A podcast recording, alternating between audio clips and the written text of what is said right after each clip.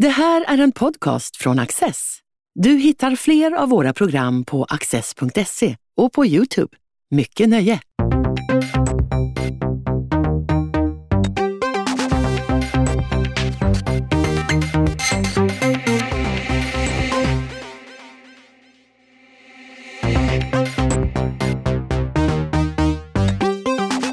Alfred Nobel och hans livsverk är välbekanta för allmänheten. Färre känner till fadern Immanuel och bröderna Ludvig och Roberts öden och äventyr i Tsarryssland. Tack vare en unik tillgång till outnyttjat arkivmaterial tar författaren Bengt Jangfelt med läsaren på en fascinerande resa från Sankt Petersburg till Kaukasus. Företagsimperier byggs upp, förloras och återuppstår. Starkast förblir dock banden till varandra. I mitten av 1800-talet är familjen Nobel etablerade företagare i Sankt Petersburg. Men vägen dit är lång och krokig. Kan du berätta någonting om fadern Immanuel Nobel och hur det kommer sig att han flyttade till Ryssland? Uh, Immanuel Nobel var född 1801 i Gävle. Och uh, var man en Gävlepojk så sökte man sig ofta till sjöss. För det var en skepps och rederistad. Han började sin bana kan man säga som 14-åring genom att gå till sjöss i Medelhavet och var där i tre år. Han hade ingen eh, begåvning för skolan överhuvudtaget men var väldigt uppfinningsrik och eh, duktig på att teckna och, och så vidare. Eh, för att göra historien kort kan man säga att han kom till Konstakademin i Stockholm som 19-20-åring och studerade också vid Mekaniska skolan i Stockholm och gjorde sig snabbt känd som en begåvad ung konduktör. Konduktör var på den tiden en sorts biträdande arkitekt. Eh, han var med om att eh, uppföra och konstruera Rosendals slott till exempel och ritade en hel del villor runt om i Stockholm. Eh, men han var framförallt eh, uppfinnare och eh, det är det som gjorde honom, eh, har gjort honom känd. I mitten på 1830-talet eh, så startade han Stockholms första gummifabrik eller kautschukfabrik.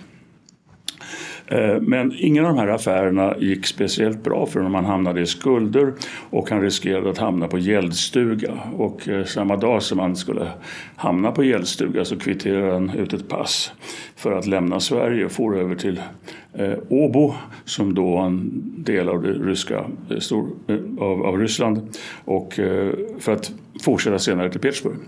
Det var så han hamnade i Petersburg 1838 vid 37 års ålder.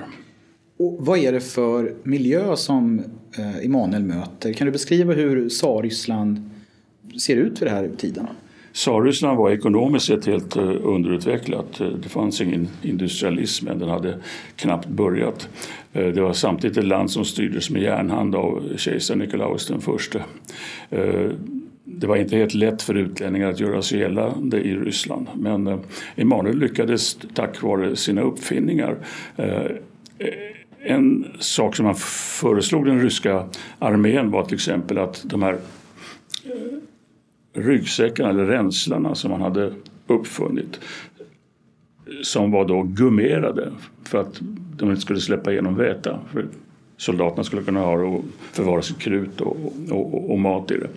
Eh, de där kunde man använda genom att blåsa upp dem till pontoner och bygga broar som kunde användas av armén.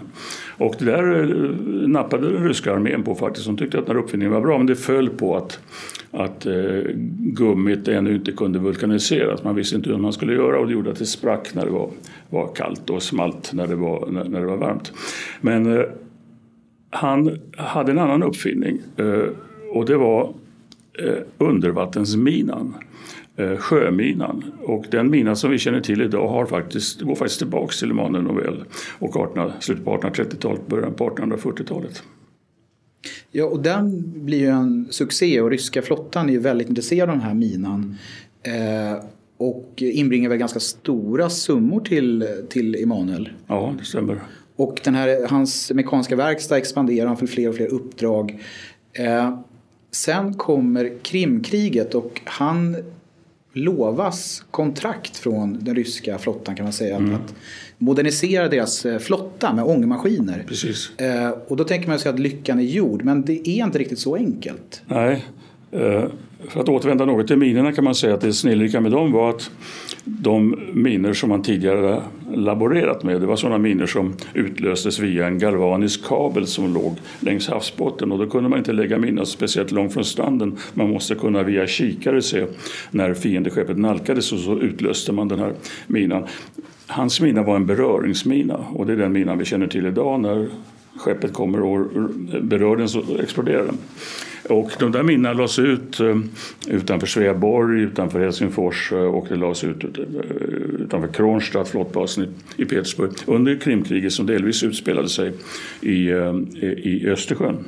Men han fick alltså också beställningar på att, som gick ut på att han skulle modernisera krigsfartygen som tidigare hade varit segel, segeldrivna. Och eh, det skulle, de skulle förses med ångmaskiner. Och han utlovades då alltså fortsatta framtida beställningar av den ryska staten. Men sen när kriget tog slut eh, i mitten på 1850-talet då eh, fick vi också en ny kejsare, Alexander II. Och han och hans regering var inte intresserade av att uppfylla det där löftet till Emanuel. Emanuel hade investerat kolossala pengar i den här maskinfabriken som hade utvecklats Eh, Eh, eh, enormt på 1850-talet. Han hade blivit en mycket rik man. Men när de statliga beställningarna uteblev då var, eh, då var allting slut. Det fanns ingen privat kapitalism i Ryssland. Det, finns inga andra, det fanns inga andra kunder helt enkelt. Och hur han än försökte att leva på att producera rörledningar och kaminer och vad det nu kunde vara för någonting så räckte ju inte det alls med tanke på de investeringar han hade gjort och de enorma lån som han hade tagit. Ett sidospår när man eh, läser en bok det är ju eh, hur oerhört viktigt det är med politiska kontakter eh, och att hålla sig väl med den politiska makten och hur enormt korrupt tsarryssland är. Ja. Kan du säga någonting om, om det? Ja, det märkliga med Emanuel är att han mycket snabbt kommer i kontakt med mycket höga kretsar. Va? Storfurstar, till och med kejsaren. Och det gör han delvis genom att det var många finlandssvenskar som hade höga positioner i, i, inom kejsardömet. Eh, ja, det är intressant, alltså det framkommer mycket tydligt att eh, han inte har varit beredd att betala de mutor som man behövde betala. Han beräknar att man måste avsätta mellan 15 och 20 procent för att få en beställ, statlig beställning. Och det där är ett mönster vi känner igen eh, också idag i Ryssland. Det är, en, det är en rysk sjukdom helt enkelt att en, en viss, eh, mycket stor procent, nu räknar man kanske inom byggnadsindustrin i Ryssland att det rör sig om en 25-30 procent som måste avsättas till mutor för att man ska få stora uppdrag.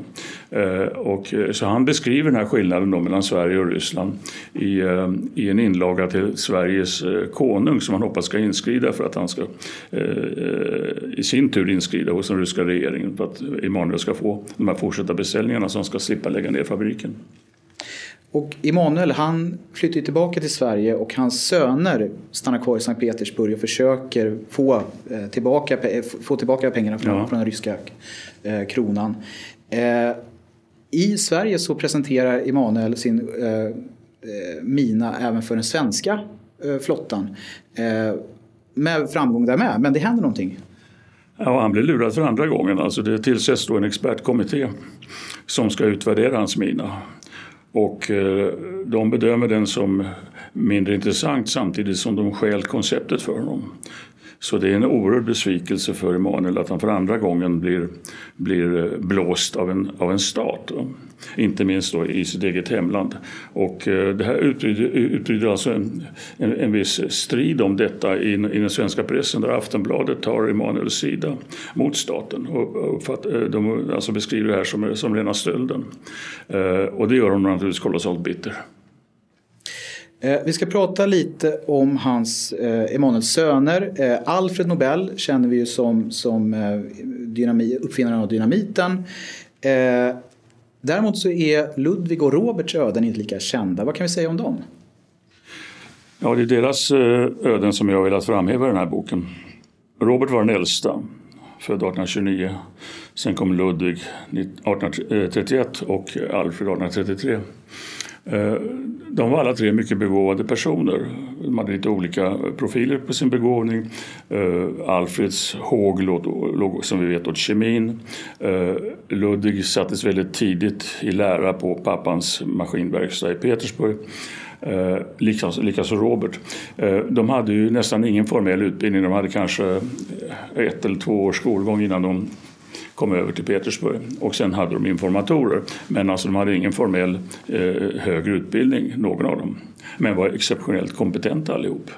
Eh, den som fick ta hand om om eh, likvidationen och sedermera konkursen av fabriken.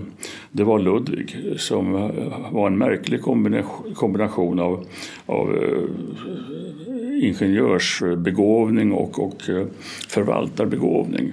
Eh, Robert hjälpte också till, men inte alls på samma sätt. Det blev Ludvig som sen kom att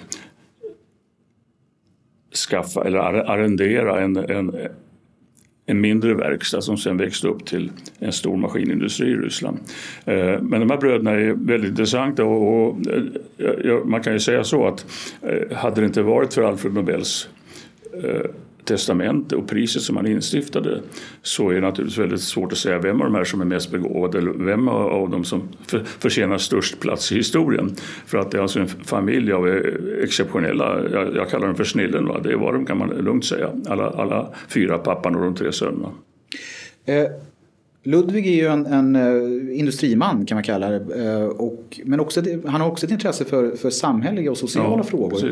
Uh, och du tar upp det i din bok. Kan du berätta lite om det? Ja, vad som händer när Emanuel lämnar så får vi en ny generation av nobelare i Ryssland helt enkelt. Det är tre pojkar, eller yngre män, som kan ryska. Pappan var ju också handikappad genom att han inte kunde något språk överhuvudtaget. Eh, och Ludvig tar en oerhört aktiv del i samhällsdebatten. Han, han vill förändra det här underindustrialiserade ryska landet och eh, skriver artiklar om detta. Han är medlem i den nyinrättade tekniska föreningen som är en slags eh, ryskt järnkontor. Jag tror till och med att han kan ha varit med och initierat den här tekniska föreningen där olika intressen ska kunna mötas. Regeringskretsar, ingenjörer, vetenskapsmän och så vidare. Eh, så här, det är en helt ny fas, alltså den andra generationen nobelare i Ryssland. Eh, de är fortfarande svenska medborgare. Eh, och det kommer de att bli hela resan så att säga. Eh, och det är intressant också att man eh, kunde agera som svensk medborgare i Petersburg, Ryssland på den här tiden. Det fanns ju många andra familjer också. Bolin, Lidvall. Man, man gjorde sin värnplikt på Svea livgarde till exempel. Man hade sommarställen på Dalarö eller i finska skärgården. Men man levde hela sitt liv i generationer i Petersburg. Och en sån familj var också nobellarna. Ludvig var ju den som kanske kom att spela störst roll i, i Ryssland också postumt. Han var lika känd i Ryssland som Alfred Nobel var i västerlandet. Eh, Robert är ju den äldsta brodern eh, och han står, han, han upplever sig själv stå lite i, i Ludvigs skugga. Mm. Och han vill gärna liksom göra uh, en egen karriär. Precis. Han försöker slå sig in på bryggerinäringen uh, i Finland. Det går väl inte jättebra. Uh, och så kommer han tillbaka till Sankt Petersburg Eh, olika händelser för honom till Kaukasus. Vad är det han ser där och vad är det som, som lockar honom? Eh, det som fick eh, Ludvig Nobels maskinfabrik riktigt på fötter det var militära beställningar. Det var så på 1860-talet att runt om i världen så skulle man förvandla mynningsladdade gevär, det vill säga man stoppade in krutet från mynningen till bakladdade gevär, så kallade tändnålsgevär. Och eh, Dels skulle man förvandla de äldre gevären men sen skulle man också göra nya gevär. Och eh, Ludvig fick tillsammans med en rysk kollega arrendet på att tillverka de här nya gevären. Och det gjorde honom eh, mycket rik.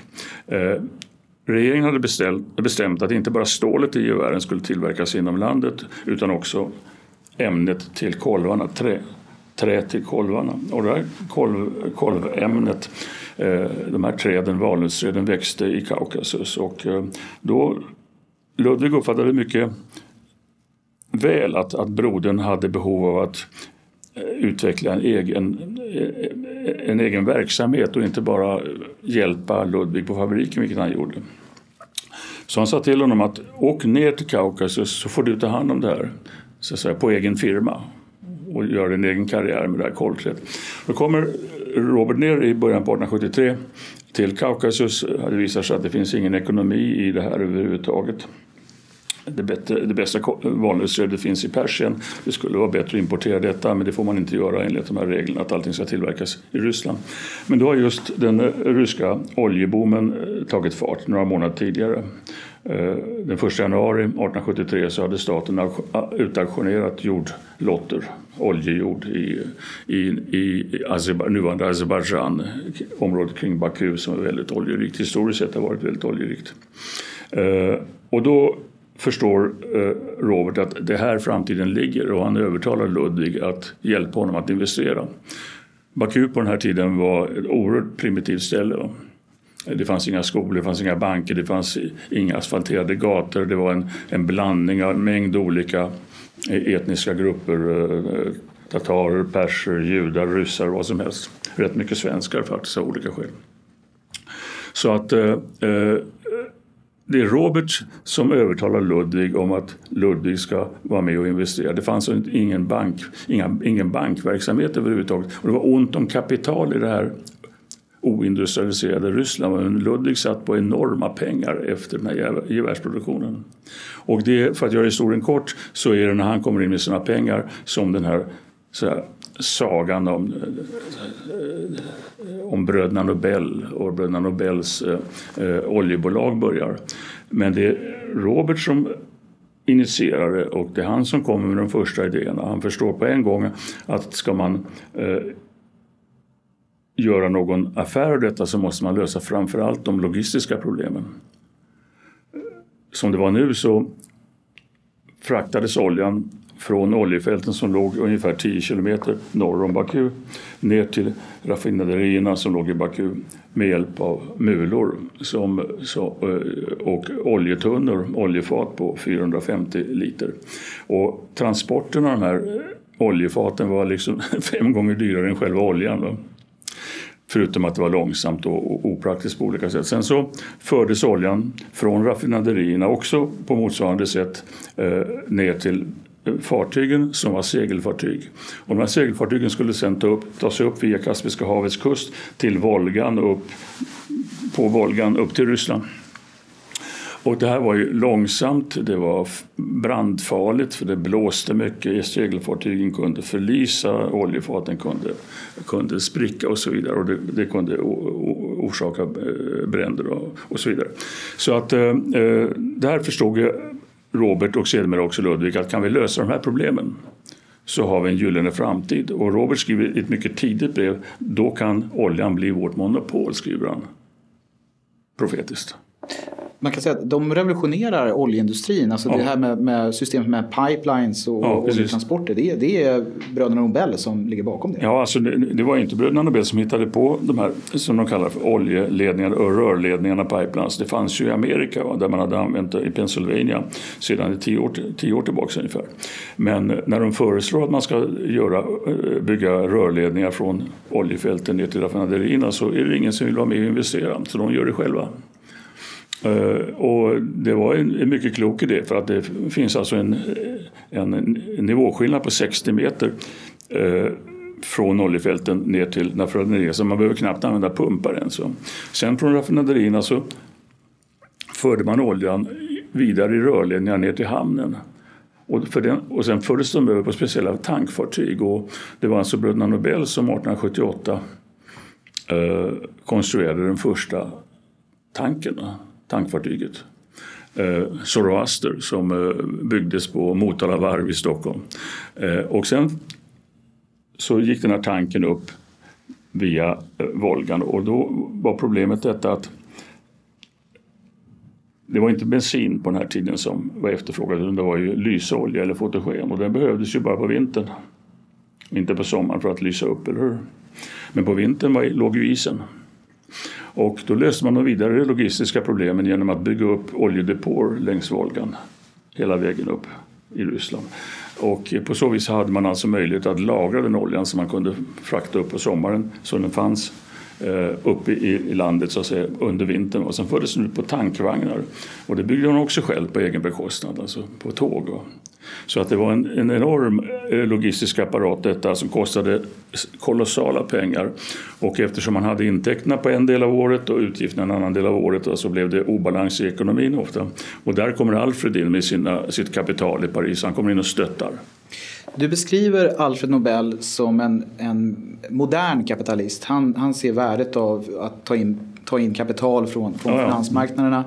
Till skillnad från Ludvig som är mer av en, en eh, brukspatron. Ja, precis, han, han är, och, och, han vill liksom hålla verksamheten inom familjen. Ja. Han, han ogillar liksom den här tanken på aktieägande och ja, sånt och så vidare. Ja. Eh, det blir liksom en intressant dynamik. Kan du berätta lite om den? Ja, det är väl så att helt enkelt att Alfred lever i en helt annan verklighet. Han lever i ett utvecklat industrialiserat Västeuropa. Va? Och Ludvig har då, eh, lever i ett helt annat land. Eh, sen är det också en annan sak som är väldigt tydlig som man märker när man läser de här breven. Jag har ju läst tusentals brev utväxlade mellan familjemedlemmarna. Det finns en oerhört stark familjekänsla. Va? Alltså det är en fråga om lite grann att att rehabilitera pappan och pappans namn. Ja, det Nobelska namnet talas det ofta om i breven. Eller hur? Och därför är det viktigt för Ludvig att det ska vara en affärsrörelse. Det här med aktiebolag och aktiebolagstiftning och sådana saker, det är också långt. Det, det, det kommer sent i Ryssland så att säga. Va? Det är ingenting som är uppenbart. Va? Ordet kapitalist används på ett sätt som det kanske användes 50 eller 60 eller 70 år tidigare i Västeuropa. Som någonting som man inte riktigt visste vad det var, någon som ville tjäna pengar bara. Va? Eh, men eh, det, och det är, ett, det är ett ständigt problem, alltså det märker man av brevväxlingen, ett ständigt problem. Hur får man fram kapital? bankväsendet är, eh, är nytt i Ryssland och så vidare. Så att det där, här, här möts två olika företagsfilosofier och det, det bråkas rätt mycket mellan bröderna. Men det intressanta är, och det är, det, gäller, det är genomgående för familjen, att man hamnar alltid på fötterna och starkast av allt är familjekänslan. Och just att vi måste se till att, att namnet Nobel återupprättas. Och de är väldigt måna om att, att, så att säga, skydda pappans insatser och pappans namn.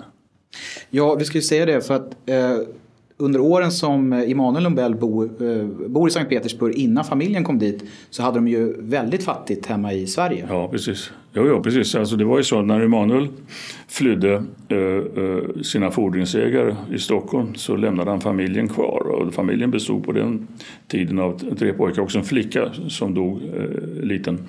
Så att mamman, Andrette, som förefaller ha varit en exceptionellt klok och god kvinna, hon eh, hankade sig fram här i Stockholm med de här barnen under svåra ekonomiska omständigheter. De får sälja tändstickor eller svavelstickor på gatan? Ja, det, Finns det rapporter om? Eller, ja. och det, det, det, det, kanske inte var så ovanligt på den tiden kan man tänka sig men, men, men det är någonting som har levt kvar i, i familjeminnet så att säga att det var väldigt, väldigt ont om pengar. Alltså, sen blev de väldigt rika. Va? Eh, mamma Nobel var när hon dog, hon, hon dog eh, vid 86 års ålder, eh, 1889 hon hade då en förmögenhet som ungefär i dagens penningvärde skulle motsvara 50 miljoner kronor. Och så det var ju pengar då som hade kommit från, från Ryssland och från, från Alfred naturligtvis. Eh, men det verkar inte som att påverka speciellt mycket av den här rikedomen. Alltså det är intressant. Och eh, det, för att gå händelserna lite grann i förväg så eh, märker man också när de förlorar allting i ryska revolutionen så, så verkar den, huvudinställningen vara att ja, men huvudsaken är att vi är i livet. Vi ska prata om det för det blir ju generationsskifte. Ludvigs son eh, Emanuel, han tar ju över den här olje, det här oljeimperiet. Ja. Utvecklar verksamheten ännu mer, gör den ännu mer framgångsrik. Eh, och sen kommer ju, som du nämner, eh, den ryska revolutionen. Ja. Och vad händer då? Vad Emanuel gör, det är den tredje generationen. Han är född 1859. Eh, han är alltså född i Ryssland. Eh, han har inte det här uppfinnarsnillet som farfar och pappa och farbröderna hade.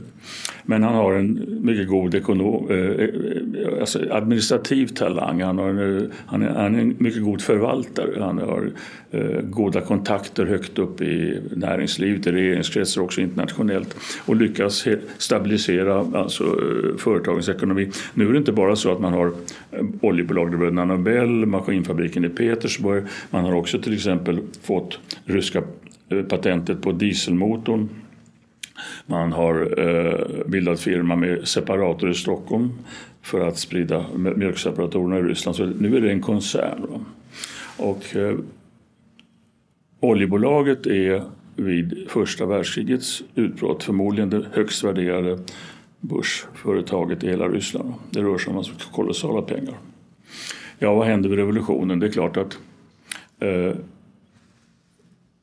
våren 1918, ett drygt halvår efter den ryska revolutionen i oktober 1917 så nationaliseras bolagen, både maskinfabriken och oljebolagen.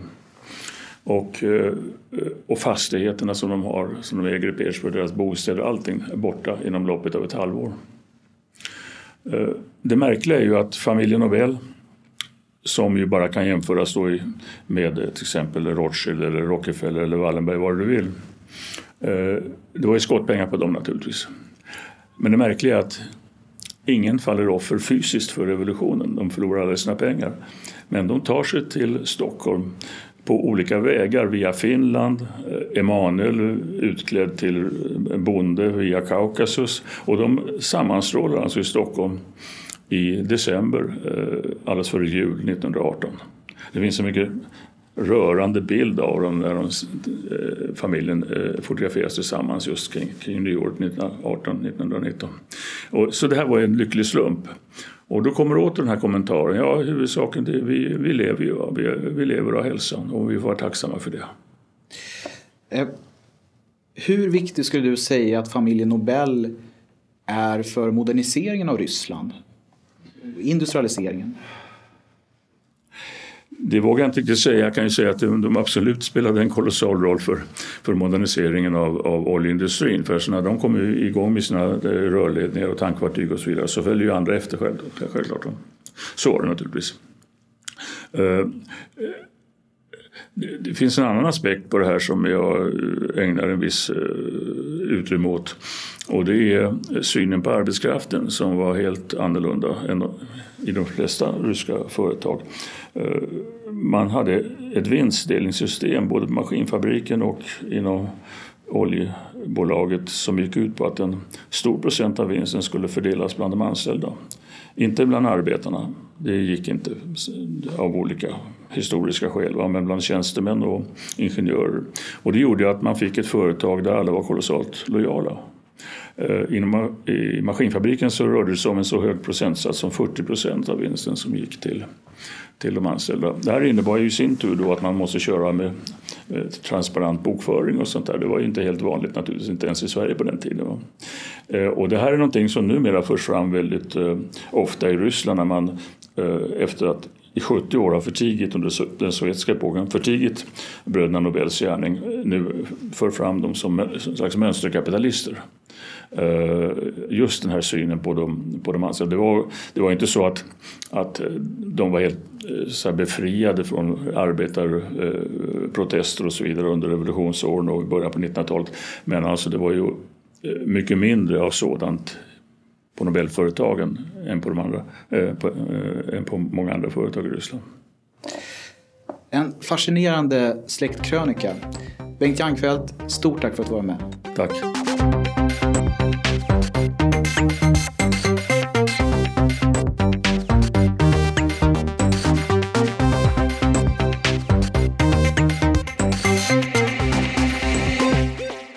Du har just lyssnat på en podcast från Access. Du vet väl att vi också är en tv-kanal och tidning? Teckna en prenumeration idag på access.se.